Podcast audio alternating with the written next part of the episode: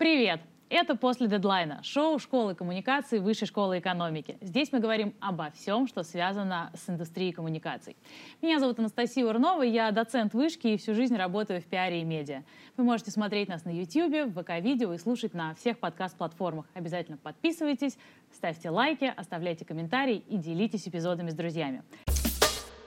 Сегодня у меня в гостях Марина Демидова, основательница сети клиник доказательной медицины «Док Дети». Марина, привет! Сеть э, клиник «Док Дети» появилась всего 4 года назад, и все началось с одной ну, относительно небольшой клиники во дворе на Ломоносовском проспекте, а сегодня сеть состоит уже из пяти клиник, при этом две из них находятся на Цветном бульваре в Хамовниках. Есть уже клиники для взрослых «Док-Мед», и мне кажется, что для большого количества родителей «Док-Дети» — это первая ассоциация на хорошую частную медицину для детей. При этом, да, ты не чья-то дочь или жена, ну, я имею в виду в этом контексте. Я все-таки да? чья-то, да. Но... Чья-то, но да. в хорошем смысле но это слова. мне не помогло. Да, но это не помогало, к сожалению. За тобой нет каких-то миллионов таинственного происхождения. И вот хочется понять, как построить бизнес и такой сильный бренд на очень высококонкурентном рынке, да еще и за такой короткий срок. Поэтому я надеюсь, что мы сегодня все секреты от тебя узнаем. И, естественно, первое — это как вообще ты решилась на то, чтобы открывать частную клинику в Москве, где, кажется, ну, в каждом квартале уже по клинике есть? Спасибо, Настя, за приглашение, за вопрос. Очень много всего, на что захотела сейчас откликнуться, потом что ты сказала. А, и наверное, все равно хочу начать с того, что спасибо большое, что пригласили, спасибо большое, что в стены вышки, мой э, любимый университет. Альма-матер, да? Да, это, это родное. Я всегда с вышкой за любую движуху, за любые вообще совместные Да, тут тоже важно спасибо. заметить, что это выпускница Высшей школы экономики, факультета мировой экономики, экономики мировой политики. Да, и вот, вот они результаты нашего суперобразования. Так и есть. Не, на самом деле вышка это а, наверное, я чувствую, что вот, вот сейчас говорила, никого там за спиной нету, и каких-то там миллионов неизвестного происхождения тоже нету. За спиной вышка, и это вообще важно. Вот эти нейронные связочки, а, такое слово уже зашкварное, но достигатора все равно. Нейронные связочки достигатора, человек, который умеет бороться, человек, который может упереться и сделать, они формируются, да, здесь, вот в этих стенах. В условиях очень сжатых сроков и дедлайнов. Да. Угу. Да. да, да. Причем с годами, мне кажется, вышки становятся все хуже и хуже с точки зрения того, что все, все должно быть сделано. Ну, типа у нас студенты живут по принципу, если задание не сдано в 23.59 определенной даты, то через минуту уже можете и не сдавать. Поэтому становится только хуже. А, ну, я жила еще в тот период, когда в 23.59 невозможно было сдать задание, потому что как-то в электронном виде у нас было не так много mm. всего. Сейчас все, все на диск. Ну, в общем, да, спасибо бэкграунду вышки за это. И все-таки, почему именно частная клиника? Страшно выходить на этот рынок, мне кажется, тут же уже все занято. А, так, а что не страшно? Что новое делать не страшно? Страшно все, мне кажется. Тут вопрос, что интересно когда страшно, это вот прям мой а, такой вот знак, что мне туда надо. Мне очень хочется, очень любопытно и очень страшно, что же там будет. Вот это значит, прям нужно туда, вот, вот, вот в эту сторону дальше идти. Поэтому а, было, я в тревоге провела, наверное, да, собственно, я большую часть времени нахожусь вот в каком-то ощущении, что так, что, что еще исправить, что еще не так, что еще сделать.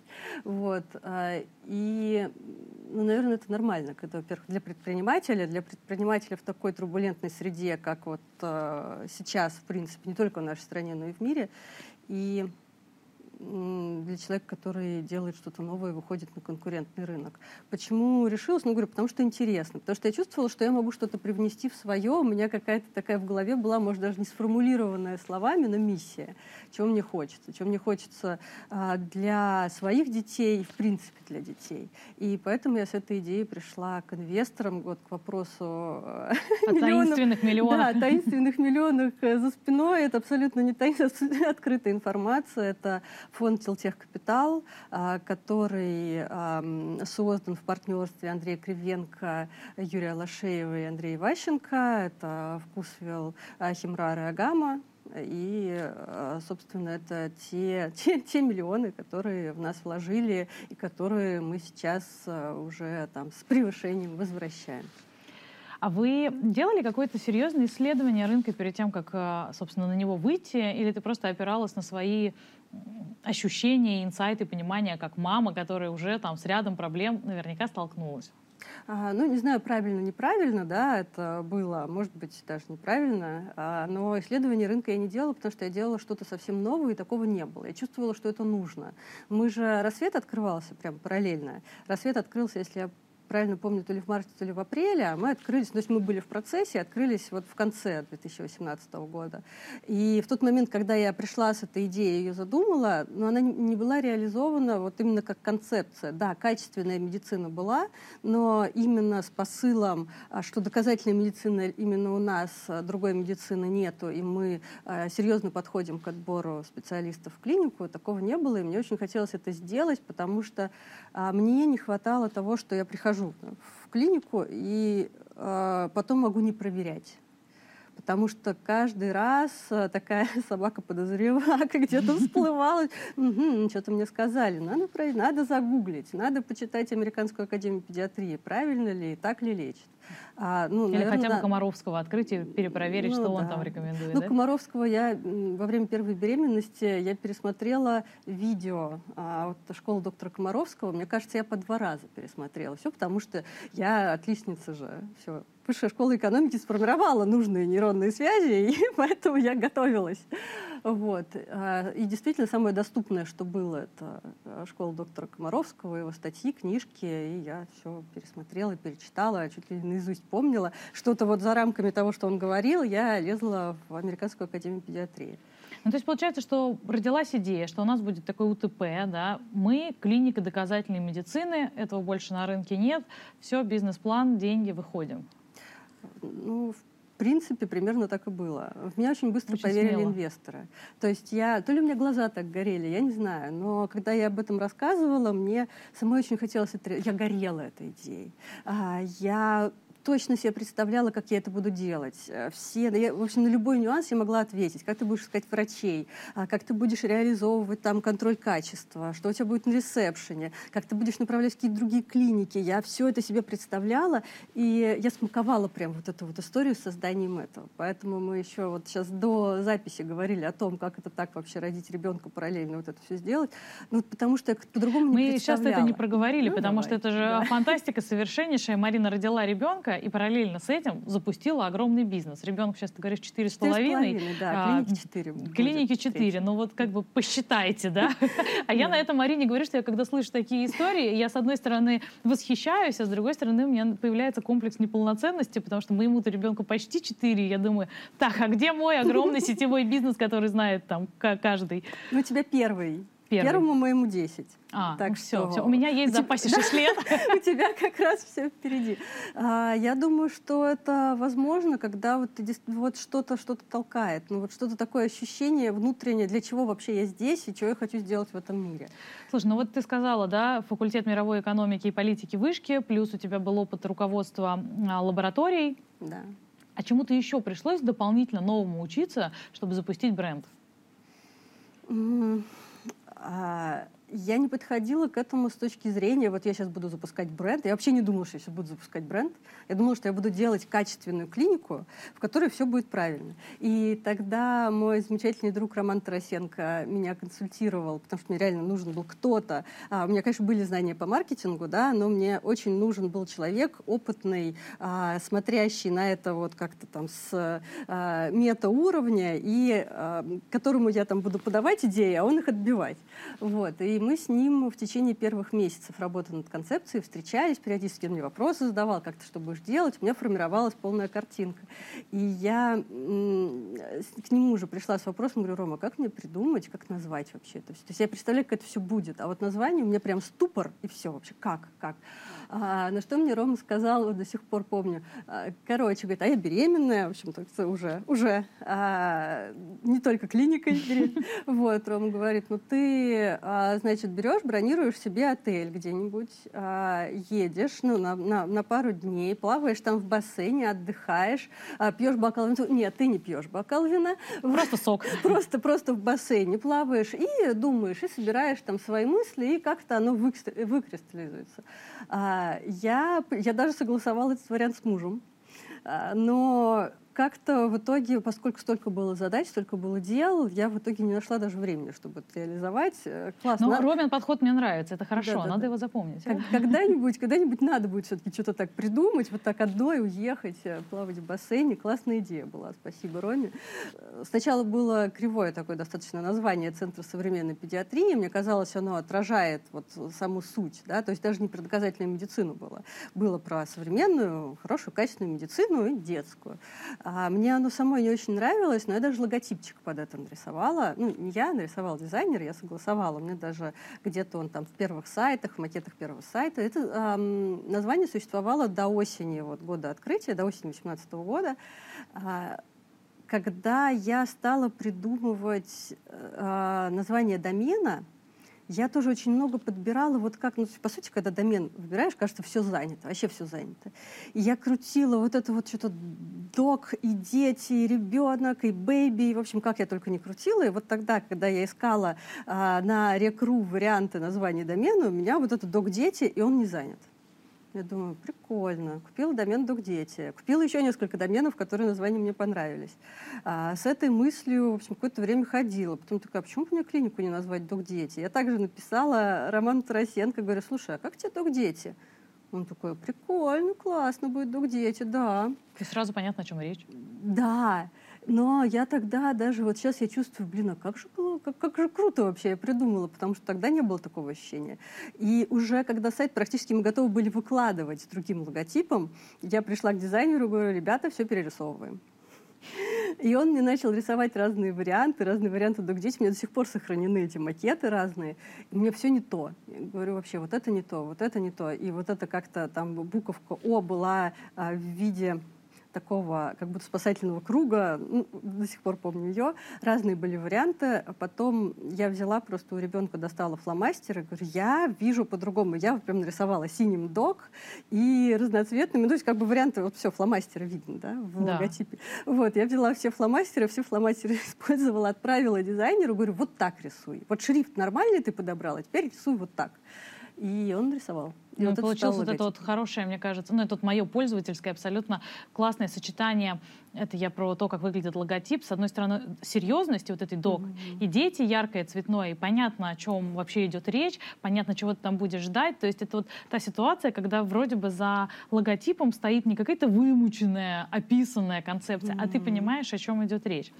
Но ведь док-дети — это же не только про доказательную медицину там довольно специфическая в хорошем смысле слова атмосфера, которая тебя встречает. Вот э, это тоже сразу же появилось для тех, кто не посвященный. Да, у вас же очень много своих фишек. Ты приходишь в клинику, тебя встречает напольная навигация цветная, в которой ты понимаешь, куда тебе идти. Вот здесь лаборатория, здесь там педиатры, здесь еще что-то. Бесконечное количество игрушек. Ты приходишь к врачу, врач выдает ребенку какой-то подарочек за смелость и посещение. Тебе делают прививку, а, за храбрость ребенок получает мороженое и что-то еще. Мне так нравится, как ты это рассказываешь. Я в восторге, потому что э, у меня ребенок недавно мне сказал, мам, а, давай сделаем прививку. Я говорю, дочь, у нас все сделано, зачем? Ну, пожалуйста, давай сделаем прививку. Я говорю, ты просто хочешь с горки скатиться, потому что в одной из клиник, как раз на Цветном, там сделана горка со второго этажа на первый, и сверху там еще конструктор. И ребенок... А ты, кстати, каталась? Да, да. конечно, вот, я каталась. Вот это, это же для взрослых было сделано, горка, понимаешь? Ну, это сделано для всех. И я понимаю, что да, мы по факту сейчас обсуждаем вообще не качество медицинской услуги. Это мой и, и ребенка пользовательский опыт, но мой маленький ребенок просит меня отвести ее к врачу. Конечно, для меня это настолько снижает уровень стресса вообще по поводу да. всей этой процедуры, что я там готова идти, не знаю, платить за это деньги и так далее. Но э, к чему да, мы все это вспоминаем, это ведь чистой воды маркетинг. И это как, как бы часть э, вашего уникального предложения. Да, это часть продукта, да. Вот это есть. было у тебя с самого начала или оно просто стало закручиваться, и ты почувствовала, что не хватает не только медицины, которую не надо перепроверять, но и вот этого подхода такого? А, слушай, это я назову сейчас недоказательным словом магия, ну, потому что это действительно магия. Это какая-то магия командной работы, магия работы над проектом, когда люди приходят к этому из любви. Знаешь, вот два варианта да, мотивации. Мотивация из страха, мотивация из любви. И когда люди приходят к этому с желанием самостоятельным что-то сделать, они каждый что-то дополняет, что-то привносит. Некоторые вещи, я даже э, думаю, что такое появляется, думаю, кто это придумал? Вот оно как-то вот в магии родилось. А, и даже когда я ну, одна, да, или, там, или с э, небольшим количеством людей в команде работала над этим, даже когда это моя личная работа над чем-то, какую-то презентацию я делаю, это все равно, знаешь, какие-то сначала набросочки. Так, тут я хочу доказательную медицину, тут я хочу, чтобы был заботливый сервис, тут я хочу, чтобы был контроль качества. А, дети должны радоваться тому, что они приходят, соответственно, тоже нужны какие-то фишечки, и оно а, я просто рисовать очень люблю с детства. И это действительно как картина обычно. Ты сначала делаешь наброски, тут это, тут это, тут это, а потом проступают какие-то детали. Какие-то детали, там, от каких-то ты отказываешься, потому что это оказывается нереализуемо. А какие-то, наоборот, ты усиляешь. Вот горка, например. Кто бы мог подумать? А горка, ее же не придумаешь так просто. Она родилась от того, что а, я долго очень искала помещение для большой клиники, очень долго, и смотрела очень много разных помещений, там лазила по подвалам. Мне кажется, я все подвалы вообще, все центре Москвы облазила, ища помещение. Вот. И это помещение действительно очень хорошо подошло. А, это был раньше банк, и мы там очень много внутри перестраивали, и там был второй свет. И это дырка вот эта в потолке, через которую свисала хрустальная люстра в каком-то там бархате, ну, банк, в общем.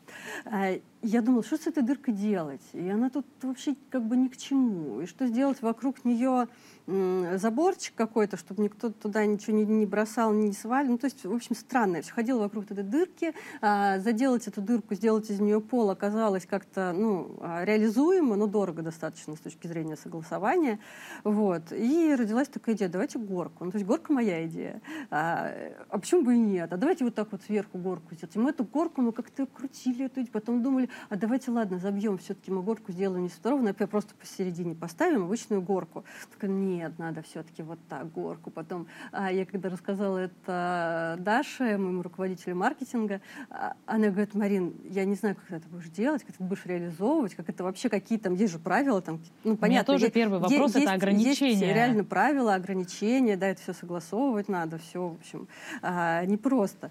Должны, ну, у нас есть правила пользования горкой, там, утвержденные генеральным директором, все, в общем, вот это раскопали. мне тогда Даша сказала, я, конечно, понимаю, что это будет сложно, и это очень ответственно, ответственно, это реально ответственно, да, потому что, а, ну, то есть, самое главное, ребенок же может себя повредить, даже вот, а, ну, у нас было такое, что на мягких кубиках как-то так неудачно упал, что потом пришлось ребенку там зашивать подбородок бедному.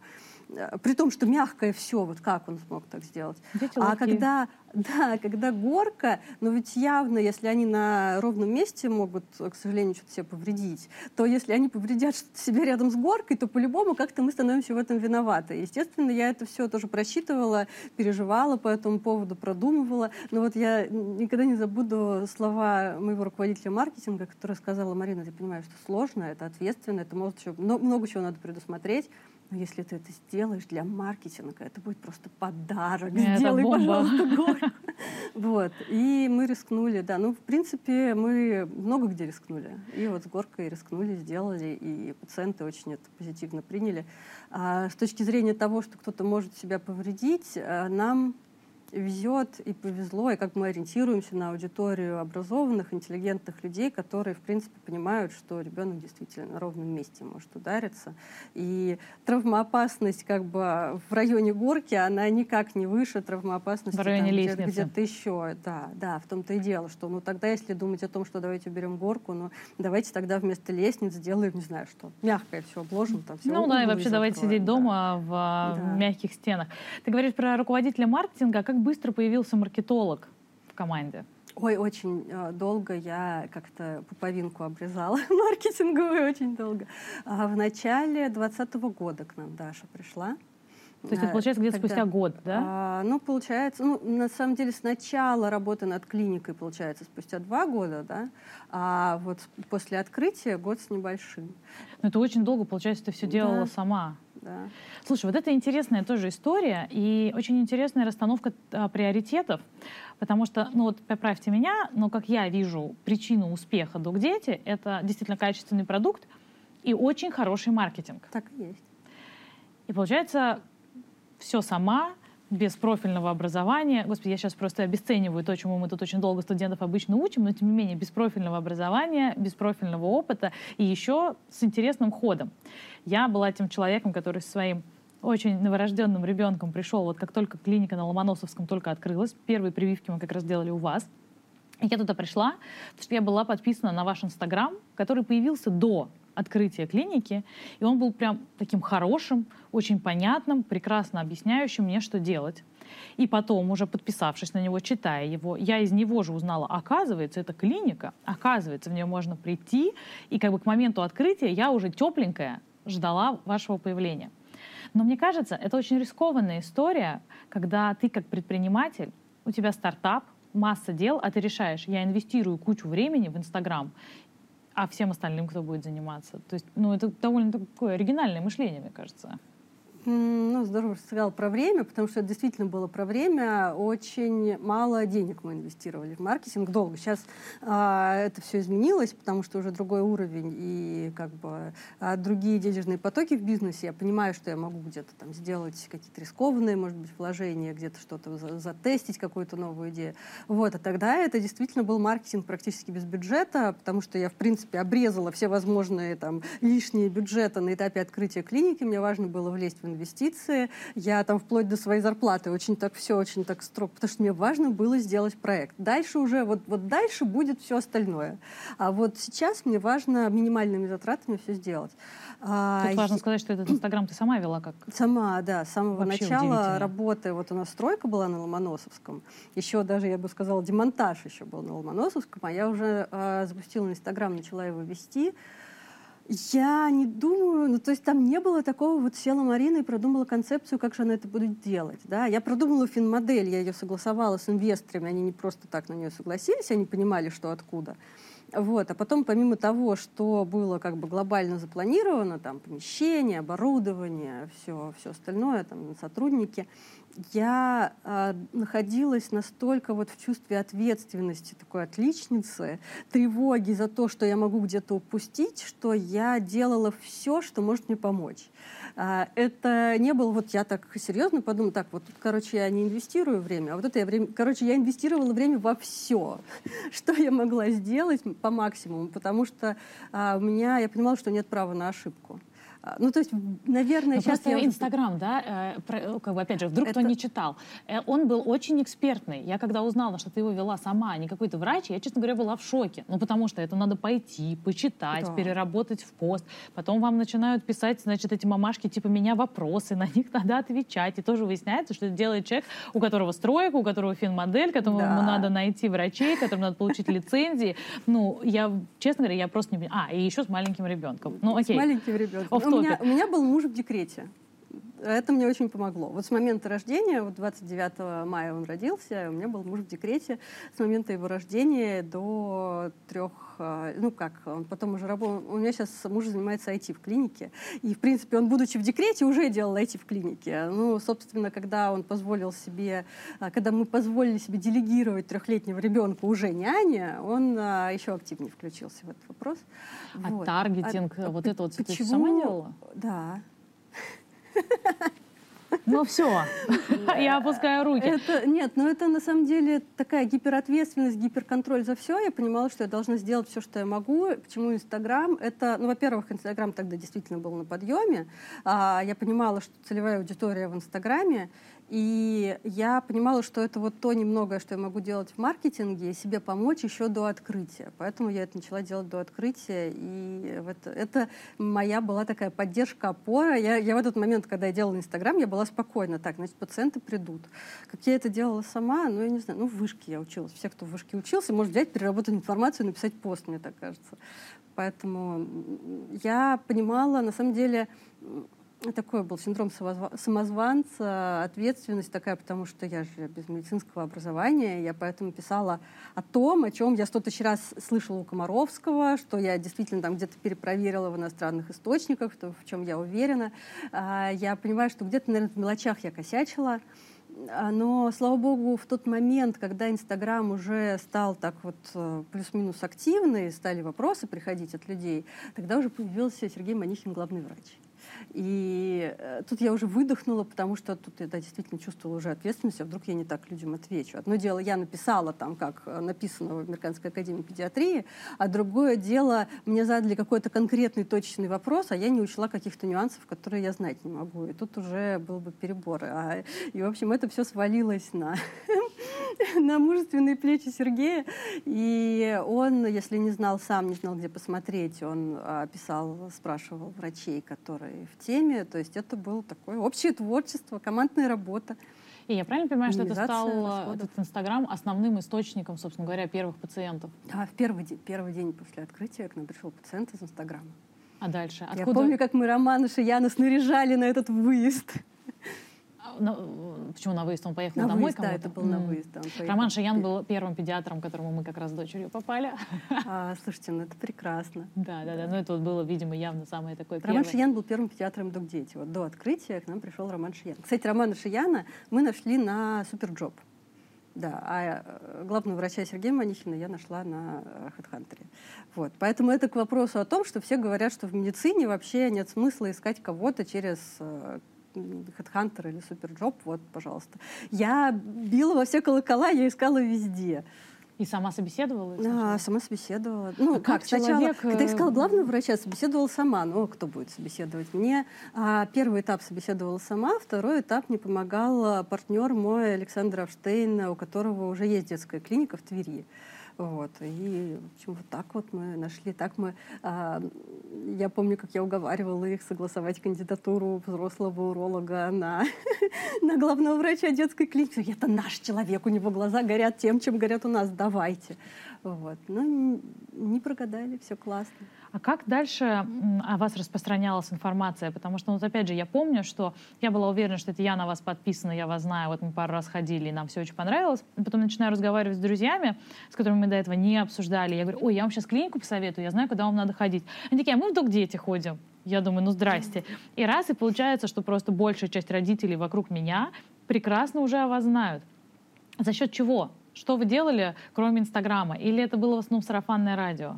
А, и сарафанное радио тоже. А так ну, делали все, что было доступно и что было в бюджете. Был бы бюджет на билборды, я бы билборды повесила. Но не было у вас билбордов? Вот, не, да, не было бил, да, был Яндекс Директ, а, был Яндекс Директ там по фамилиям врачей, а были. Но опять же, врачей у вас тогда особо известных-то не было.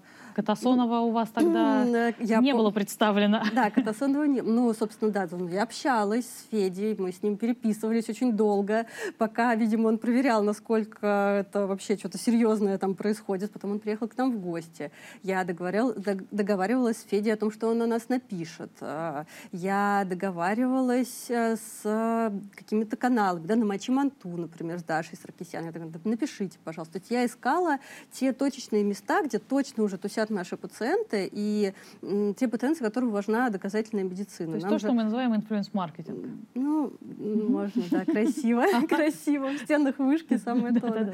А, и мы же, нам хватило наглости назваться клиникой доказательной медицины, и, в принципе, нас уже по названию очень классно выцепляли те люди, которые понимали, что это такое, которые это искали. Поэтому... И при этом ты говоришь, у вас был изначально маленький бюджет, вы инвестировали в свой собственный канал, в рекламу у блогеров. А мы не платили блогерам. А, мы они бло... бесплатно про вас писали? Ну, в смысле, за бартер. Ага. Мы им что-то предлагали, они про нас писали. А я писала, ну то есть сама, у меня не было контактов там разных изданий, но я брала и писала. А, говорил, сейчас будет сезон гриппа. Вот даже до открытия, я помню, как это было вот в 2018 году, когда я писала в разные издания, там Мел, ну еще, в общем, много. Мы со, с ними со всеми мы теперь сотрудничаем. Вот, но тогда я брала и писала, говорю, ребята, сезон гриппа, нужна вакцинация, давайте мы вам напишем классную статью про вакцинацию. И вот так вот, ну, с а какой-то а конверсией, типа, а, мы сидели Марина? с Романом Шияном, Роман угу. Шиян писал, я ему говорила, так, это слишком по-медицински, это вот давайте по-другому. Роман Шиян говорил, вы вообще не правы, так нельзя говорить. Ну, вот где-то вот в магии командной работы это все происходило. Что-то Сергей Манихин писал, что-то врачи писали, кто а, первый вышел на работу. Врачи Э, я прям помню Оля Шмитовская в самом начале, и тоже вы говорите, что были... Ну, тогда действительно это были не совсем известные врачи. И я помню, как мы Роману вместе там уговаривали его, Сергеева уговаривал, давай, Роман, сделай себе Инстаграм. А он не знал, как Инстаграмом пользоваться. Вот, но нам нужно было, чтобы он комментировал от врача и комментировал в нашем аккаунте. И как-то ну, логично было бы, если бы у него был свой. Вот отсюда вырос э, Инстаграм. Там Оля Шмитовская, у нее до этого был Инстаграм. Я ее по нему нашла и пригласила в клинику. И я прям помню, как она тоже с животиком. уже, ну, я уже без животика, она с животиком. Первые месяцы работы клиники. И действительно, пациентов было немного. И они заказывали себе еду из Макдака. И такие такие, помню, Крома подходил. А, так рядом же было прямо с Ломоносовским да, Макдональдс. Да, да, да. Я просто там ела после нашей первой прививки, я помню. Я помню этот момент, когда я прохожу мимо ресепшена, первые там, наверное, недели работы клиники, и там что-то Макдак вот этот приехал, подходит Рома из своего кабинета к ресепшену, такой, ну да, говорит, если, конечно, так работать, то смысла в этом особого нет.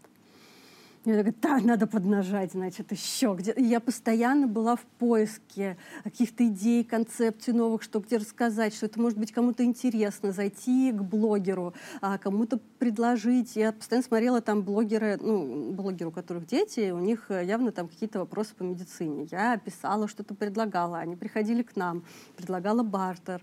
А, то есть вот, вот, вот все, все, все, что можно было сделать, я била все э, колокола. Ну, наверное, что я не сделала, ну, рекламу на асфальте не сделала. Рекламу в лифте мы сделали. А, мы сделали рекламу с роддомами. А, ну, то есть там вот в подарке а, для новорожденных. Дорогая эта акция? Ну, смотря с чем сравнивать. И тут еще вопрос, как бы вопрос, как ее провести. То есть э, я исходила из того, что ну, можно там сделать, да, например, рекламу в лифте, но как ты поймешь, что она эффективна? Все время нужно сделать какую-то зацепочку, чтобы человек, который от этой, с этой рекламы пришел, он, э, чтобы ты понял, что он пришел с рекламы. Вот, поэтому я это все считала, ну тут вопрос поэтому не в том, что дорого, да, можно сказать, что даже реклама в лифте была дорогая, потому что там действительно стоимость э, клиента была очень высокая. Ну, то есть вот со всего, получается, района, во всех лифтах, в которых можно было разместить рекламу, в итоге пришло там пара человек. При том, что зацепочка там была, что вот покажи, сфотографируй рекламу, покажи, вот там а, будет скидка, но в итоге эффекта не было. А, понятно, что с роддомами, я, честно, просто не помню, какой там был бюджет, он действительно был для нас не маленький, но, с другой стороны, я видела, что люди приходят с этой историей описала все эти рекламы, что в них будет, это тоже все ты Писала, делала? придумывала концы, придумывала там какие-то флайеры у нас были, чтобы их не выбросили. Там были графики развития ребенка, чтобы вот вся там была табличечка. Ага, и можно было там нарисовать свое, свой, свой график, ну там в смысле этих а, а, роста веса угу. и их сопоставление, и это там, насколько это выбивается, там перцентили, нормы, не нормы. Вот, то есть, ну, это тут... нужная вещь, да. Да, вот, я поняла, что это мне как маме было бы спокойно. Да, поэтому. сохранишь. Слушай, ну вот интересно, потому что все-таки за это время э, сейчас тоже есть у вас конкуренция в плане клиник доказательной медицины. Есть фэнтези, есть Чайка, есть Амед клиник, в принципе, GMS клиник. Но рассвет. Рассвет, да. Тоже надо. Обязательно, обязательно, Всех. да, рассвет тоже известный. Но может быть, конечно, мое субъективное ощущение, но так или иначе вы, если не вырвались вперед, то очень быстро оказались на передовой. Но ведь эти же ребята, они все тоже хорошо так вкладывались в продвижение, там и финансовые, и по времени. Почему вот у вас вот так хорошо получилось? Ну, наверное, мы все-таки что-то в маркетинге понимаем. Это ну, вот уже очевидно. Мы тут сейчас хотим понять, что, потому что ну, нас и... посмотрят, послушают и сделают так же. Мы всегда открыты, на самом деле. У меня есть наставничество мое, приходят там ко мне, и к коллегам, и даже вот э, к Даше Худяковой, к руководителю маркетинга на наставничество приходят э, клиники, и мы делимся информацией. Мы мы понимаем, что для того, чтобы оставаться вот на этом уровне, который ты назвала, это очень приятно, нам нужно постоянно что-то генерить и креативить новое. А, поэтому мы вот то, что мы делаем сейчас, то, что мы придумали, мы как бы не стесняемся делиться и рассказывать, потому что мы понимаем, что даже вот как бы на этом уровне нам нужно сейчас что-то придумать, чтобы потом быть лучше, чем мы сегодня. И вы нормально относитесь к тому, что вас местами копируют, потому что вот такая вот цветная навигация, как у вас, сейчас уже можно увидеть и в еще одной довольно популярной клинике, и она просто один в один, как у вас. А, про МЕДСИ, по-моему, да, ты? Uh-huh. Ну вот, да, я знаю, мне тоже показывали. А, на самом деле это прям такой был путь моего какого-то личностного роста, потому что ты каждый раз, а, опять же, возвращаясь к вопросам, ты говоришь, учишься, не учишься, ты все время на всех а, а, штуках, которые тебе попадаются там в профессии, ладно, в жизни, мы сейчас про профессию, ты постоянно это, ты, если ты это воспринимаешь как уроки, то значит ты учишься всегда, и что бы ты ни делал, ты учишься. И это был такой интересный такой урок для меня, потому что действительно, когда все начали копировать э, эту историю, это были интересные чувства. Интересно было их так отрефлексировать, что, что это вообще. Ну, то есть понятно, что это какой-то такой гнев, злость. Типа, вообще, вот я придумала, а вы взяли и сделали. То есть были же клиники, которые прям точь-в-точь точь брали картинки из состоков и там похожие... Макеты а, делали? Да, макеты похожие, прям точь-в-точь. Вообще тот же самый ребенок на макете. Вот. А, те же самые кто-то сделал когда мы на Цветном запустили клинику с эмоджи, которая там около кабинетов mm-hmm. на планшетиках, эмоджи, у нас сидел маркетолог, мне кажется, у нее было расстроение, не знаю, раздесятерение личности, потому что это же делается, как, ну, понимаешь, да, с айфона. И ты берешь, э, выбираешь в айфоне... Тут надо пояснить, что выглядит. у вас возле кабинета имя врача и... Там... И живой эмоджи Да, и живой эмоджи этого да. человека, да. Вот, и человек сидел, и перед айфоном там с лицом, не знаю, там Олега Сажникова с бородой, вот так вот там кривлялся, чтобы получилась какая-то а, интересная картинка. Вот, и, и после этого, сколько мы это придумали, мы вложили в эту историю душу, мы это все делали, реализовывали, и просто я смотрю, там у а, клиники картинки другой появились там в Инстаграме, эмоджи. То есть мы же эти эмоджи потом стали использовать везде, и в Инстаграме, и везде-везде. И это, ну вот, ребята с эмоджи пришли у меня. Это, конечно, задевало в самом начале, и я работала с собой. Мне очень Наверное, на, это, на все можно ответить одной фразой, которую я как раз вот в момент вот этой работы с собой а, услышала от мужа, когда он играл с сыном в шахматы. Вот я вот нахожусь рядом, они играют, и слышу фразу мужа, Сереж говорит, ты, повторяя мои ходы, ты у меня не выиграешь. Mm-hmm. И у меня как-то это запало. Думаю, слушай, ну ведь действительно правда, если я постоянно расту, если я постоянно думаю не как, а как поставить палки в колеса тем, кто что-то перенимает и делает так же, а как мне стать лучше, чем я сейчас, то, во-первых, моя энергия идет в позитив, в, как, какие-то там э, новые идеи. Ну, можно долго сидеть, злиться на то, что кто-то там что-то сделал. Можно даже писать им в директ и говорить, вот там уберите вот это. Вот. А можно ту же самую энергию, которая, по сути, так деструктивно используется, ты уходишь вот в этот там гнев, разборки и так далее. Ходишь, чего, можно уйти в жалость к себе, можно ходить жаловаться всем как вообще, вот мы такие умные, а нас все копируют. А можно это использовать э, в конструктивном смысле. Вот э, это, наверное, мы трансцетеры. Самый... Да, самый, самый лучший вариант. И это был классный урок, чтобы это понять. У меня прям тогда урок был, помимо того, что... То есть тогда был а, массово вот эти вот копирования всего начались.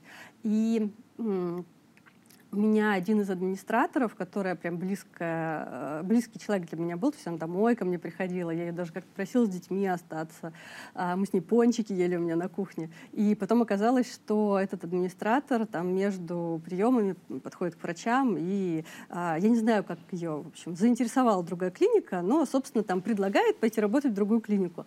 А для меня это было таким вот шоком, ощущением предательства, и мне было так тяжело это понять. Ну, наверное, даже не сам факт, а сам факт, наверное, то, что я допускала человека настолько близко к себе. Вот. И э, поэтому ну, такой был тяжелый для меня урок, но очень интересный и на самом деле очень ресурсный в итоге, потому что, по сути, что, с чем я из этого вышла? А, с тем, что, ну, собственно, мы классная клиника, у нас всегда нашим врачам будут много чего предлагать, и это окей, и наша задача быть э, для врачей э, все время лучше. Чтобы они хотели оставаться у вас. Да. А вы сейчас с проблемами роста сталкиваетесь, потому что, ну, вы растете как грибочки, и явно вам нужны и административный персонал, и врачей, видимо, все больше должно становиться. Насколько вот это сейчас проблематично искать людей, которые соответствуют вашим критериям и разделяют ваш дух? У нас было несколько этапов вот этой болезни роста. А, и сейчас мы, да, мы как грибочки, сейчас мы строим клинику на Дербеневской улице, на Павелецкой, которая будет больше, чем трубная. Там будет отделение большое, помимо наших стандартных да, услуг, там будет отделение гинекологии, ко, а, да, вот таких вещей мы решили. Вы, конечно, правда, как грибочки. Мы решили в ту сторону расшириться, нам это интересно, и, в принципе, уже то, что те а, женщины, которые ведут у нас беременность, мы понимаем, что нам бы хотелось им, как вот в стоматологии мы сделали комплекс, а тут мы тоже хотим сделать комплекс услуг, а, ради которых мы направляем в другие клиники, а можем это сделать сами. Вот, так что, да, грибочки растут, а болезни роста, там, понятно, что было несколько, одна из них как раз вот то, что, да, я рассказала, это, наверное, такой личный рост, когда я поняла, что как вообще я а, ну, так искренне да, с собой договориться, как я поступаю в таких ситуациях, потому что вариантов много. Вот э, я для себя классно приняла этот урок, сделав вывод, что я поступаю там, в позиции, что я могу сделать, чтобы стать лучше, чем вот я сейчас. А, вот, это один из моментов. Второй из моментов был, когда у нас в колл-центре стало, а, ну, в принципе, в какой-то момент очень большой был всплеск новых пациентов, потому что мы постоянно над этим работали. И как-то вот резко пришло очень много новых пациентов, и у нас рост колл-центра не успевал за этим. А, мы не успевали учить людей, мы не успевали правильно отбирать людей, потому что этому тоже надо учиться, и тоже вот как-то портрет а, достойного кандидата, он сформировался со временем. И поэтому была в тот момент такая текучка в колл-центре, и тяжело было отбирать, учить, а пациентов стало больше, и все понимают, что качественная услуга, и все хотят ее получить, а на этапе колл-центра что-то ломалось, и а, у нас а, в какой-то день было 28% пропущенных звонков, и для меня это было такое просто а, Недопустимо. ощущение провала. Ну, то есть как вообще у меня такое может происходить? Вот. И мы из этого тоже как бы структурировали да, процесс, чем будем делать. Мы из этого выкроп... Мы честно признались в этом пациентам. Мы прям написали, я писала у себя в соцсетях, что а, у нас такая ситуация. Это было очень стыдно писать ну, мне было как тяжело это. Ну, то есть я вот такая вот отличница, я такая молодец, я действительно там все вроде как делаю правильно, классно рассказывать о том, какие мы молодцы. Вот. А, а тут надо было реально написать, ребят, ну вот, такая ситуация. Перед врачами было очень стыдно. Ну, то есть ты а, приглашаешь на работу классного врача, ты ему действительно показываешь, рассказываешь, как у нас будет хорошо, а потом оказывается, что его пациенты не могут через наш колл-центр записаться. И потом мне врач пишет, слушай, говорит, а может я сам буду себе в расписании записывать? И это просто просто ощущение дичайшего провала.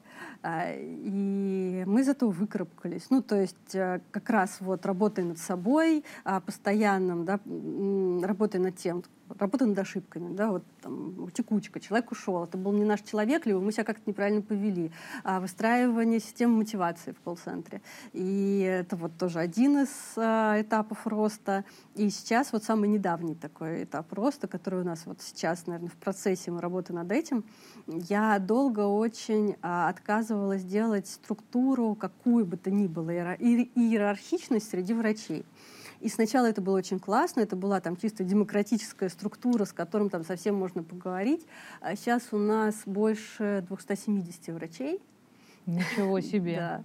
А, да, у нас всего 450 человек, и вот э, врачей уже там скоро будет 300. Вот. И вот я понимала, что и врачи от этого очень устали, от иерархичности, от того, что они должны каждому начальнику чего-то. Вот, и от того, что кто-то от них что-то требует. И я не хотела этого, поэтому у нас вот был там главный врач, исполнительный директор и партнер мой сейчас уже Сергей Манихин и его заместители, которые занимались там расписанием, помощью. Ну, то есть это такая была как бы служба поддержки врачей. Управляющие клиник могли поддержать, но вот а, делать там заведующих отделения, главных, там, ну, в общем, кого-то, кто будет еще какое-то там оказывать. А, врачи же это ощущают на своем опыте все-таки как еще там человека, которому надо будет за что-то отчитаться и который может сказать там ай-яй-яй.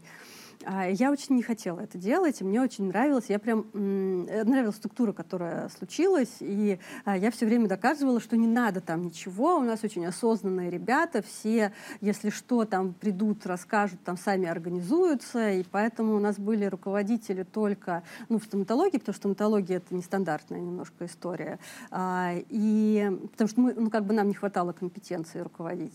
И был руководитель, заведующий анестезиологией, потому что там тоже своя история, и там, как бы учитывая, что там ответственность реально прям за жизнь пациента, там все должно быть очень четко, строго. А все остальное было в полнейшей демократии. И а, в какой-то момент, когда, наверное, врачей уже стало больше, чем 100-150, я осознала, что, во-первых, я не могу дотянуться до каждого. Ну, то есть сейчас 270 врачей, если я с каждым, если каждый день буду хоть с одним врачом говорить, то, а, чтобы поговорить со всеми, у меня Год. уйдет там больше года. Mm-hmm. Да.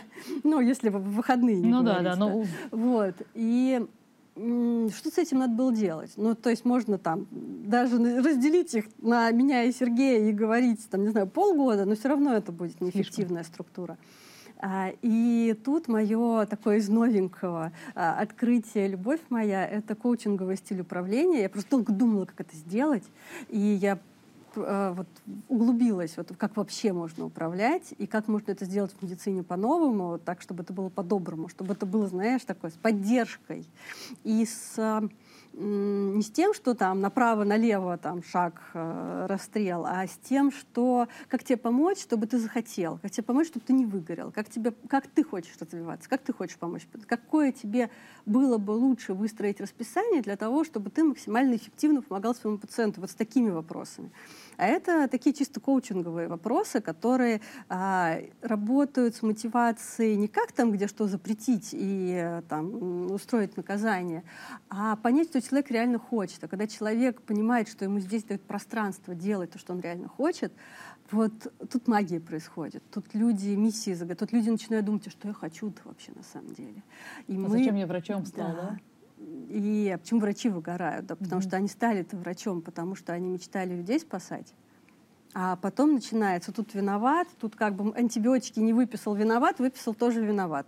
И ну, тут можно далеко уходить вот в эти истории, что там случается в итоге. Ну, в итоге врачи действительно приходят к выгоранию. А я думала, как это изменить, и, в общем, мы э, выстроили такую пока, сначала тестовую, сейчас я понимаю, что это уже закрепляется и нужно распространять там на всех, мы сделали 10 э, команд из врачей. У команды мы определили лидера, там, ну, типа вожатого. Да? Ну, то есть, по сути, в наставнической модели, в коучинговой, это наставник, э, к которому можно... А, врачи не понимали сразу, типа, что такое, это как бы вот так заведующего отделения назвали.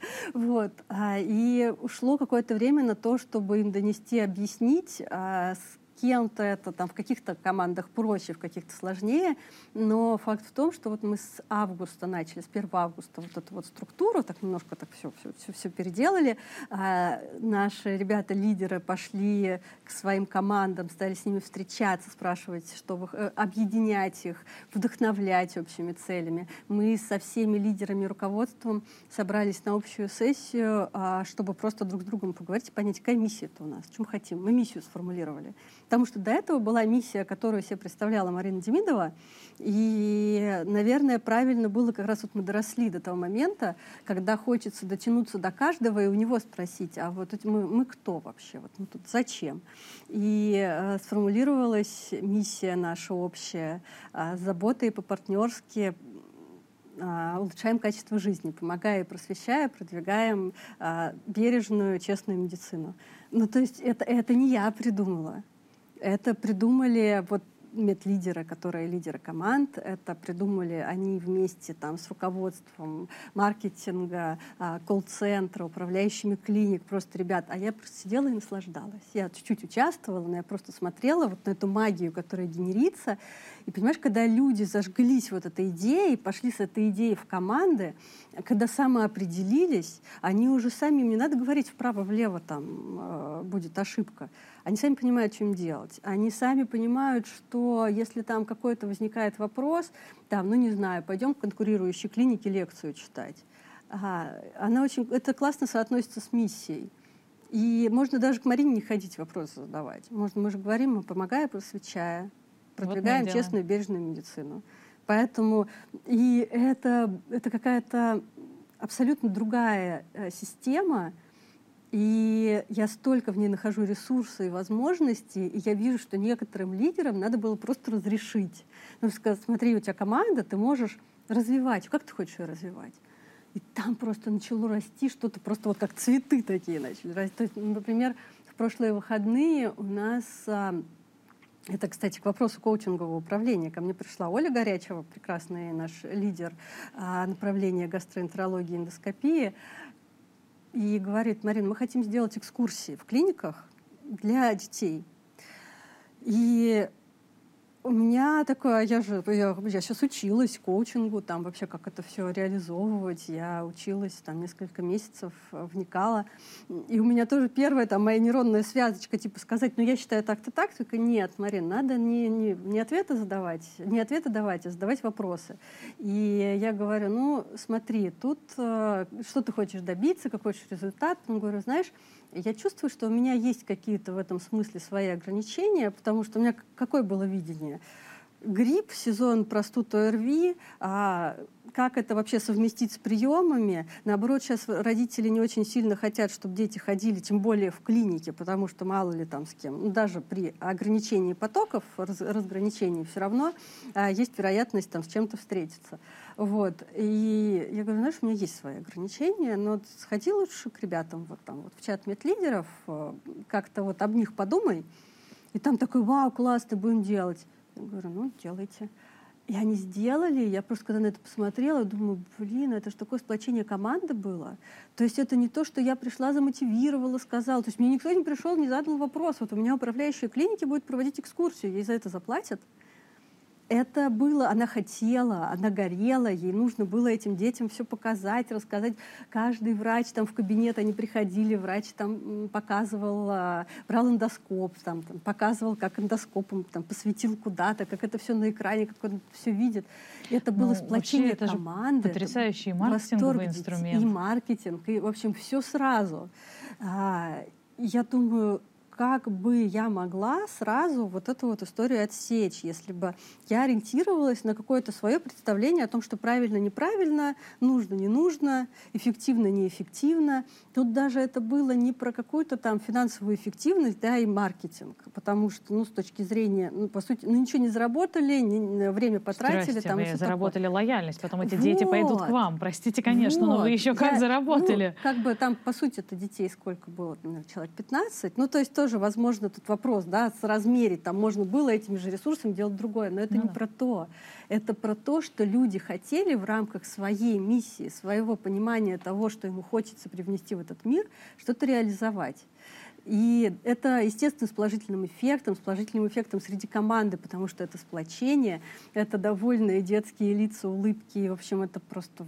И они такие, мы сделали, но на самом деле то, что ты говоришь, я слышу, что мы так плавно, на самом деле, вот обсудили, как вы продвигали клинику среди пациентов, а теперь то, как вы строите свой HR-бренд. Потому что ну, ведь да. на самом деле то, что ты рассказываешь, и про это вот это да. вот, э, ну не в смысле, сам, я, у меня эти преподавательские замашки уже, я прошу прощения, но, э, ну как бы, когда тоже вот я это интерпретирую, то, что ты рассказываешь, это же и вот даже э, вот коучинговое лидерство, и вот такая экскурсия, это, это про HR-бренд, про сплочение людей, про возможность самореализации. Они будут рассказывать рассказывать другим, да. никто не захочет никуда уходить. Это про создание информационного повода, потому что можно рассказать другим, ребят, смотрите, мы настолько открытые, что мы здесь вот проводим э, мероприятия. Это дети, которые потом расскажут э, своим друзьям, это родители, которые потом расскажут своим друзьям. И в итоге это потрясающее формирование лояльности. Поэтому, ну, вообще, конечно, очень-очень интересно. И э, вот еще классная штука, я тебя слушаю, и я понимаю, что ведь очень многие эти вещи вы делаете по наитию, как ты говоришь, магии. Ну, да, Это не какая-то вот долго, да. долгосрочная стратегия, которую вы придумали, и типа через полгода у нас будет такая-то акция, еще через три месяца такая-то. А это, мне кажется, у вас очень просто гармонично льется, да? Не, ну, естественно, мы пришли к тому, что у нас такое планирование есть. Мы понимаем, что вот у нас там есть какие-то такие чекпоинты, в которые у нас должна быть определенного размера выручка, потому что, ну, банально нам надо спонсировать наше же дальнейшее развитие. Вот. А, и для этого, да, понятно, мы планируем акции, планируем... Э, Не, ну что-то, естественно, что. Там. Вот, но такие вещи, которые именно про развитие, про вот опять же там преодоление кризиса роста, они случаются, да, вот э, из какой-то интуиции, магии, когда там набросками что-то. Давайте вот так попробуем. Мы, кстати, сейчас э, эм, также пробовали, особенно когда сейчас в сентябре, в октябре все пошло не по плану, понятно, там и выручка, и записи, и все начало скакать. Э, у меня была идея сделать недельное планирование, потому что и планы по выручке у нас есть для администраторов, не для врачей, но как бы все равно мы должны понимать, что мы идем там в определенном русле и из него не выбиваемся. А и мы все для этого делаем, тоже планируем. То есть как бы не магия тоже есть, ее много, но вот как раз когда есть база из вот этого всего, потом может что-то случиться такое, а, и много тестов каких-то новых штук, понимание, что вот как на рынке делается, нам не окей, а как нам окей. И вот все время ищем что-то. А, и, например, да, также мы попробовали ввести еженедельное планирование, еженедельную мотивацию. Я тоже исходила из своего, там тоже я коучингу поучилась, как строится мотивация, все такое. Вот. И мы, например, сделали это как эксперимент для администраторов. Естественно, там так немножечко стрессово все было, потому что как же от этого зарплаты зависит. Вот, и я понимаю, что это из команды, да, мы сделали вывод, сейчас первые месяцы, как это прошло, посмотрели, и каждый, прям мы даже письменно так расписали, ответили на вопросы, и мы понимаем, что надо что-то менять, потому что вот это прям не взлетело так, как хотелось, потому что хотелось, чтобы людям было в этом комфортно, а мы понимаем, что какая-то получалась, получилась суета и что-то непонятное. Сделали выводы, что-то изменили, а все как-то успокоились и пошли дальше. Все понимают, на самом деле, что что бы мы ни делали, делали, это какие-то добрые эксперименты не из желания кого-то там зажать и а, чтобы все было там жестко, строго и ни в коем случае там не получили что-то лишнего. Мы а, всегда, даже я говорила на прошлой встрече с администраторами по этому поводу, говорила, ребят, нам самое главное, чтобы в эксперименте а, подопытные котики не пострадали, поэтому вы не переживайте, мы для вас делаем комфортно, и мы понимаем там ваши нужды, и а, что для вас важно в этой мотивации, мы с них обратную связь собрали. То есть иногда главное пробовать. Иногда, опять же, да, я говорю, это наброски какие-то. Иногда что-то там не то нарисовали, там надо стереть ластиком. А, и у нас, наверное, есть такой кредит доверия еще от сотрудников. Они понимают, что даже если мы что-то где-то вот это вот там занесло нас в недельную мотивацию, мы вовремя там их услышим, поймем и оттуда вылезем. Угу. Слушай, а вот ты говорила в том числе про какие-то сложные моменты, и мне кажется, это очень важная часть такой коммуникации и маркетинга. Что вы делаете с недовольными клиентами, с врачебными ошибками? Ну, не может быть такого, что их Конечно. не бывает. Это вообще... Есть какая-то у вас тут стратегия? А, мы максимально быстро это пытаемся отследить. Ну, то есть даже ты же наш пациент, ты знаешь, что приходит на WhatsApp сообщение. Вы были у нас на приеме, а, пожалуйста, оцените, как вам понравилось, не понравилось. Там десятибальная оценочка, мы эти оценочки все собираем. Также, опять же, смотрим, не выбивается ли у нас что-то, там конкретная клиника или там по новым врачам, например, важно это смотреть. И это наш способ очень быстро отследить, потому что если где-то какой-то негатив, ну то есть э, я думаю, что часто пациенты, которым окей, они даже там не, не, не будут выбирать эту цифру. А если не окей, то а они если не выберут. окей, они выберут очень быстро. Вот когда мне там вкус вил э, один пакет э, привез, а второй пакет не привез, я очень быстро ставлю им там единичку и говорю, так, ребят, разберитесь, пожалуйста, с этой историей, они быстро разбираются. Хорошо по отношению к своим спонсорам. Нет, но они тоже очень открыты. Не, они, они, шучу, они шучу, очень согласна. открыты к обратной mm-hmm. связи, они тоже это делают как раз поэтому. Да. И мы-то тоже понимаем, что все могут ошибиться, и тут вопрос, а, насколько мы отработаем эту ошибку. И когда я даже сталкиваюсь с каким-то а, брендом, а, с, а, с любой компанией, которая там в чем-то ошибается, я прихожу как адекватный клиент и говорю, так, ребят, вот, вот тут пошло вот что-то не так. И когда а, у тебя, ты с кем-то работаешь с тем же самым вкусфилом, они год тебя доставляют нормально, и для тебя это норма. А в тот момент, когда что-то пошло ненормально, и они быстро а, эту историю откатили, изменили, сделали тебе хорошо, и еще бонус дали, ты в этот момент проверяешь а, то, как люди себя ведут в момент ошибки, и ты от этого еще больше ценишь бренд. Но вот вы что и делаете? Мы отслеживаем первое, да, и очень быстро реагируем, если что-то не так. Понятно, там связываемся, разбираемся. И на самом деле... Деньги а, мне вернете, если а, я вернем, очень конечно, расстроилась? Конечно, да? вернем. Ну, даже если не очень расстроились. Ну, то есть мы понимаем, что очень часто вот эта денежная история и объяснение того, что мы на самом деле правы, и как бы мы вам правильно, для вашего ребенка правильно что-то а, рекомендовали, и поверьте нам, пожалуйста, да, потому что цель-то наша все-таки там улучшать качество жизни, да, помогать, и чтобы здоровье было у ребенка, а не чтобы там мама была довольна в первую очередь, да, а хотелось бы и того, и другого. Вот. И мы недовольной маме э, должны объяснить, что вот, э, смотрите, вот все-таки вот это вот, это как бы правильное лечение, э, то, что мы назначили. И нам важно, чтобы она нас услышала. Иногда, чтобы она нас услышала, ей надо вернуть деньги, потому что она может думать, что мы что-то я объясняю, просто чтобы деньги не отдавать. Ну, поэтому, или, поэтому это важно, как бы сопротивление убрать. Нам же все-таки цены, мы миссию свою обозначили. Ну, сори, все уже, уже в рамках миссии работаем. Нам нужно, чтобы у ребенка было максимально хорошее качество жизни. У меня вот, например, тоже с вами был такой кейс, очень позитивный. Там у ребенка случились проблемы с кожей.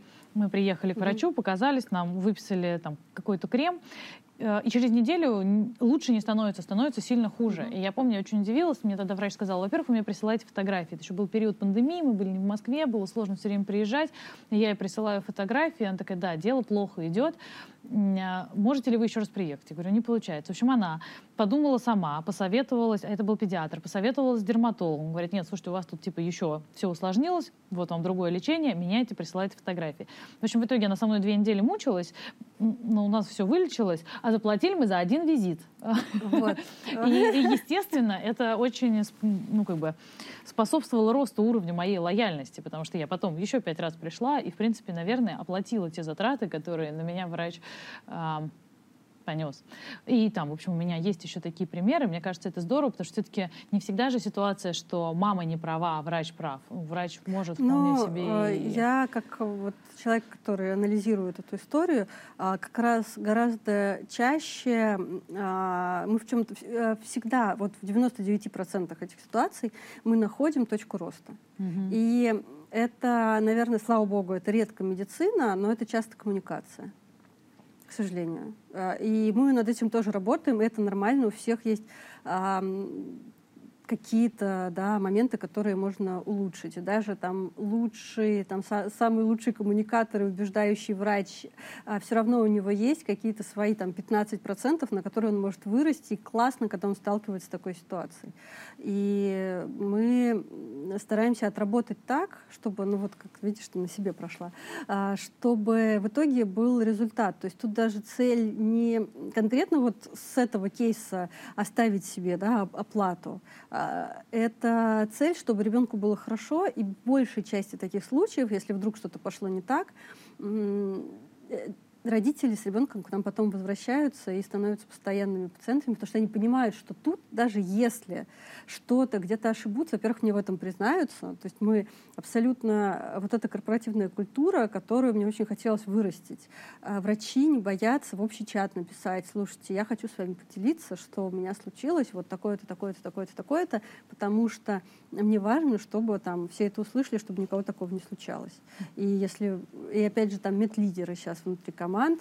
Это же тоже культура для новых врачей. Это надо распространять. Для чего новая структура, для чего нужны лидеры, для того, чтобы я уже не могу дотянуться до каждого нового врача а его в момент его выхода на работу, в момент его адаптации очень важно поместить вот в эту корпоративную культуру и показать, что здесь окей, вот, там, поделиться а, своим сомнением, поделиться, пойти спросить у коллег, а, переспросить что-то еще раз, там, придумать консилиум какой-то, если вдруг это важно для пациента, потому что нам а, очень, ну то есть а, классно очень всем лечить здоровых детей, делать им прививки. Это все прекрасно и шикарно.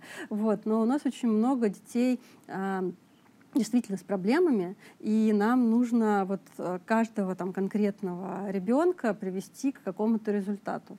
А, и часто, когда мы понимаем, что у нас это не очень получается вот в рамках одного приема, мы все время думаем, как это сделать хорошо для ребенка.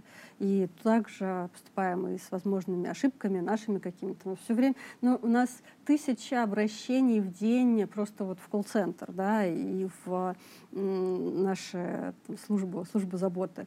И когда тысяча обращений в день, всегда существует человеческий фактор. То есть можно робот, ну, мне даже предлагали, да, давайте робота сделаем, который отвечает на звонки, там так кнопочку нажми, все, запишешься. Ну, чтобы все испортило. Но это потеряется та самая магия. Да. Оно все, все испортится. Но при этом Понятно, это человеческий фактор, кто-то кого-то не услышал, кто-то кого-то не понял, кто-то в колл-центр вышел в не очень хорошем настроении. Все время что-то происходит, то, что нужно корректировать. И важно, опять же, возвращаясь к моей мысли изначально, откорректировать это так, чтобы пациент понял, что это ребята, которые даже если что-то случится не так, они потом сделают, это, э, сделают результат а, с пользой для меня. Слушай, а у вас были какие-то ошибки, которые вот вы совершали в период своего существования, роста коммуникационные, которые ты бы сказала, вот так не надо делать? А, а, коммуникационно ты имеешь в виду в маркетинге, да? Ну, вот, вот с точки зрения... Слушай, да. а, тут, наверное, однозначного ответа нету. И если бы я слушала всех, кто мне рассказывал про свои ошибки и про то, что, где можно ошибиться и где нужно постелить соломки, вообще в, в детской медицине, я прям помню, а, мне рассказывали, в детской медицине денег нету. Люди, которые, у которых там тоже детские клиники есть. Вот. Не ходи туда, что-то ты ерунду какую-то. Если бы вот я слушала вот это все, и все, что приходили ко мне, когда главные врачи на собеседование, и рассказывали, что я фигню придумала, какую-то там честную медицину, без мотивации на назначение, вот, так вообще не работает. То... Анализов перед прививками. Да, да, да, да, да. А как мы средний чек-то будем делать, говорили врачи. Вот. А, если бы я это слушала, то я бы не сделала то, что я сделала. Поэтому мне кажется, что есть какие-то общепринятые там разумные вещи, которые точно делать нельзя, ну типа там совать пальцы в розетку, а, не знаю, быть нечестным, а, быть неоткрытым, не готовым к обратной связи. Ну, то есть вот какие-то такие вещи, которые так понятны. А вот это вот мы там, это мы сделали рекламу в лифте, у нас не пошло. Так может быть, можно было сделать чуть по-другому, и у нас бы пошло. И поэтому каждый кейс он настолько индивидуальный, и настолько мне всегда, опять же, да, коучинговый стиль, мне очень важно не обрубить людям возможности. А, и если кто-то сейчас хочет сделать что-то, что я сделаю, мне не получилось, это вообще не факт, что он не сделает так, как-то он как это чувствует. Потому что я вот сделала так, как я чувствую, со своим искренним желанием сделать хорошо. И у меня получилось а, глобально, да. Кто-то, может быть, пробовал что-то подобное, и не получилось. А опять же, если какую-то ошибку там с теми же лифтами, опять же, да, пресловутыми, я ее совершила в 18-19 году. Кто знает, как она сработает в 22-м? Тоже правда, 23 тоже правда. Поэтому все очень сильно зависит от контекста, и там настолько много может быть в каждом нюансе деталей, что ну, не знаю, нельзя тырить посты один в один. Ну, как бы... Не делайте так. Да, не, не, делайте это совсем так. плохо, даже да. с точки зрения кармы. Я уж прошу прощения, тоже да. очень ненаучно. Поэтому там... Знаешь, наверное, последний вопрос, а, опять же, как человек, который с вами давно, я в том числе наблюдаю планомерный рост цен, который происходит. Не то чтобы так, не так планомерно, как бы нам, клиентам вашим хотелось, пациентам. А, вот с учетом, опять же, турбулентности большой на рынке, А у вас есть, может быть, сейчас какая-то проблема с тем, что все-таки вы в таком, наверное, уже премиальном сегменте?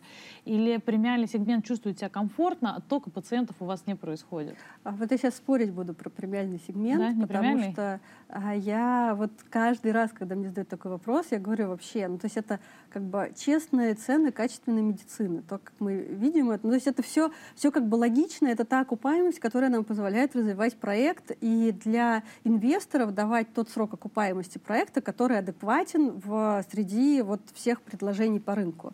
Поэтому и как бы при этом и врачи получают достойную зарплату, при этом а, используем качественные там а, расходники, материалы и все вообще, что нам нужно в, в рамках а, работы, при этом администраторы э, тоже хорошие, добрые. Служба заботы. Да, служба заботы, да.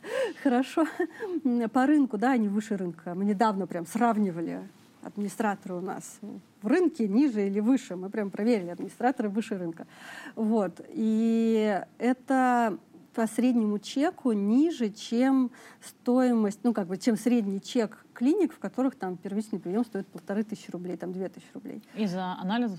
А, да, из-за, наверное, всего, из-за мотивации на средний чек, потому что, ну, это тоже такая история вообще маркетинговая, коммуникационная часто, да, прицепить человека за что-то там не очень дорогое, а потом ему предложить э, какой-то там ну, да. level up, какой-то до, допродажу. Угу. Вот. Э, вот из-за того, что мы так не делаем, то, что в медицине, вот то, что мне хотелось сделать, да, это нечестно изначально. Если мы продадим там человеку больше булочек, ему будет там более вкусно. Э, и там он еще накормит всех вокруг. И это будет хорошо. Upsell честный. А когда мы внутри медицины начинаем что-то предлагать как бы с позиции нашей медицинской компетентности, а человеку от этого только как бы не очень комфортно, почему мы в свою миссию, да, поместили, мы прям спорили над этим, да, делаем то как бы э, улучшаем здоровье или улучшаем качество жизни. И мы осознанно выбрали улучшаем качество жизни, потому что может пациент, в принципе, каждый день к нам ходить, носить нам баночки с мочой и колоться иголками. И, в принципе, он будет здоров. Вопрос к его качеству жизни, наверное, ему будет не очень окей. Вот, поэтому наша задача сделать то количество медицины в жизни, которое ему а, вот адекватно, минимально необходимо для того, чтобы у него а, была качественная, хорошая, здоровая жизнь. И поэтому вот это как бы тот уровень стоимости там, первичного приема, тот уровень стоимости контракта, который позволяет обеспечить вот такого доктора, вот такой там уровень медицины, а, уровень, да, когда там что-то пошло не так, мы пошли все посоветовались и сделали результат. А, это тот уровень, который позволяет вот это все реализовывать. И там нет каких-то сверхприбылей, а, абсолютно нет. Это у меня там регулярные разговоры с инвесторами по поводу того, что вот что, что, когда и как, что мы должны выполнять там свои а, обязательства, которые мы взяли. Вот. Тут а, нет, Но сейчас нет, не стало у вас пациентов меньше. Пациентов, а, знаешь, у нас, например, есть пациенты, опять же, да, про премиальный сегмент, есть пациенты, которые, вот я знаю, там копят там несколько месяцев на прием а, кого-то из наших докторов потому что они понимают, что они лучше накопят, чем пойдут э, куда-то, где еще там что-то сейчас проверить надо или там назначить что-то лишнего. Они уже наученные вот этим опытом, они знают, что лучше они накопят. Поэтому это не про премиальный сегмент, это про осознанный такой выбор. Выбор того, что я хочу как бы результаты, я хочу быть здоровым, потому что выбор может быть разный. Некоторые не сильно хотят быть здоровыми, ходят Абсолютная с другими правда. целями к врачу. Вот. А, а тут интеллигентные интеллигентные, образованные пациенты, тут скорее не премиальные, да, у кого деньги есть, но это часто коррелирует на самом деле, да, вот, но а, чаще всего это ребята, которые понимают, за что они деньги принесли, и с точки зрения их доходов это может быть совсем не премиальный сегмент, то есть они, ой, мне однажды написала в личку, я прям подумала, это нужно как-то использовать, до сих пор никак не использовала, а, УТП такое, она говорит, у меня могут дети одеваться в секонд-хенде, а ездить я буду не на такси, а на автобусе, автобусе. Но к педиатру, если мы заболеем, я приду у вас. И это то, что, наверное, то, чего мне хотелось э, добиться, потому что это реально такой кредит доверия, это не про премиальность. Премиальность — это если мы, не знаю, там арфу и арфистку поставим, и вот за счет этого будем повышать стоимость приема. А это реально честная, правильная медицина, которая и доктору позволяет сохранить там, достойный уровень потребления да, своего, и пациенту позволяет получить хорошее качество медицины, и инвестору, соответственно, который в это вложился, получить такую среднюю по рынку хорошую окупаемость. Ну, в общем, честная цена за честные, хорошие услуги. Марина, спасибо большое. Мне кажется, что, э, во-первых, мне э, после этого стало еще более понятно, почему у вас очень классная репутация как место, где работать, потому что все, кто с Мариной работал, все, все мне кажется, в полном восторге, говорят, что это легендарно, и становится понятно, почему. И, не знаю, мне кажется, у нас еще получилась прекрасная реклама. Становится понятно, куда, куда идти с детьми. Спасибо тебе большое, Марин. И за ваши уроки надо будет еще поразбирать, поучиться у вашего кейса.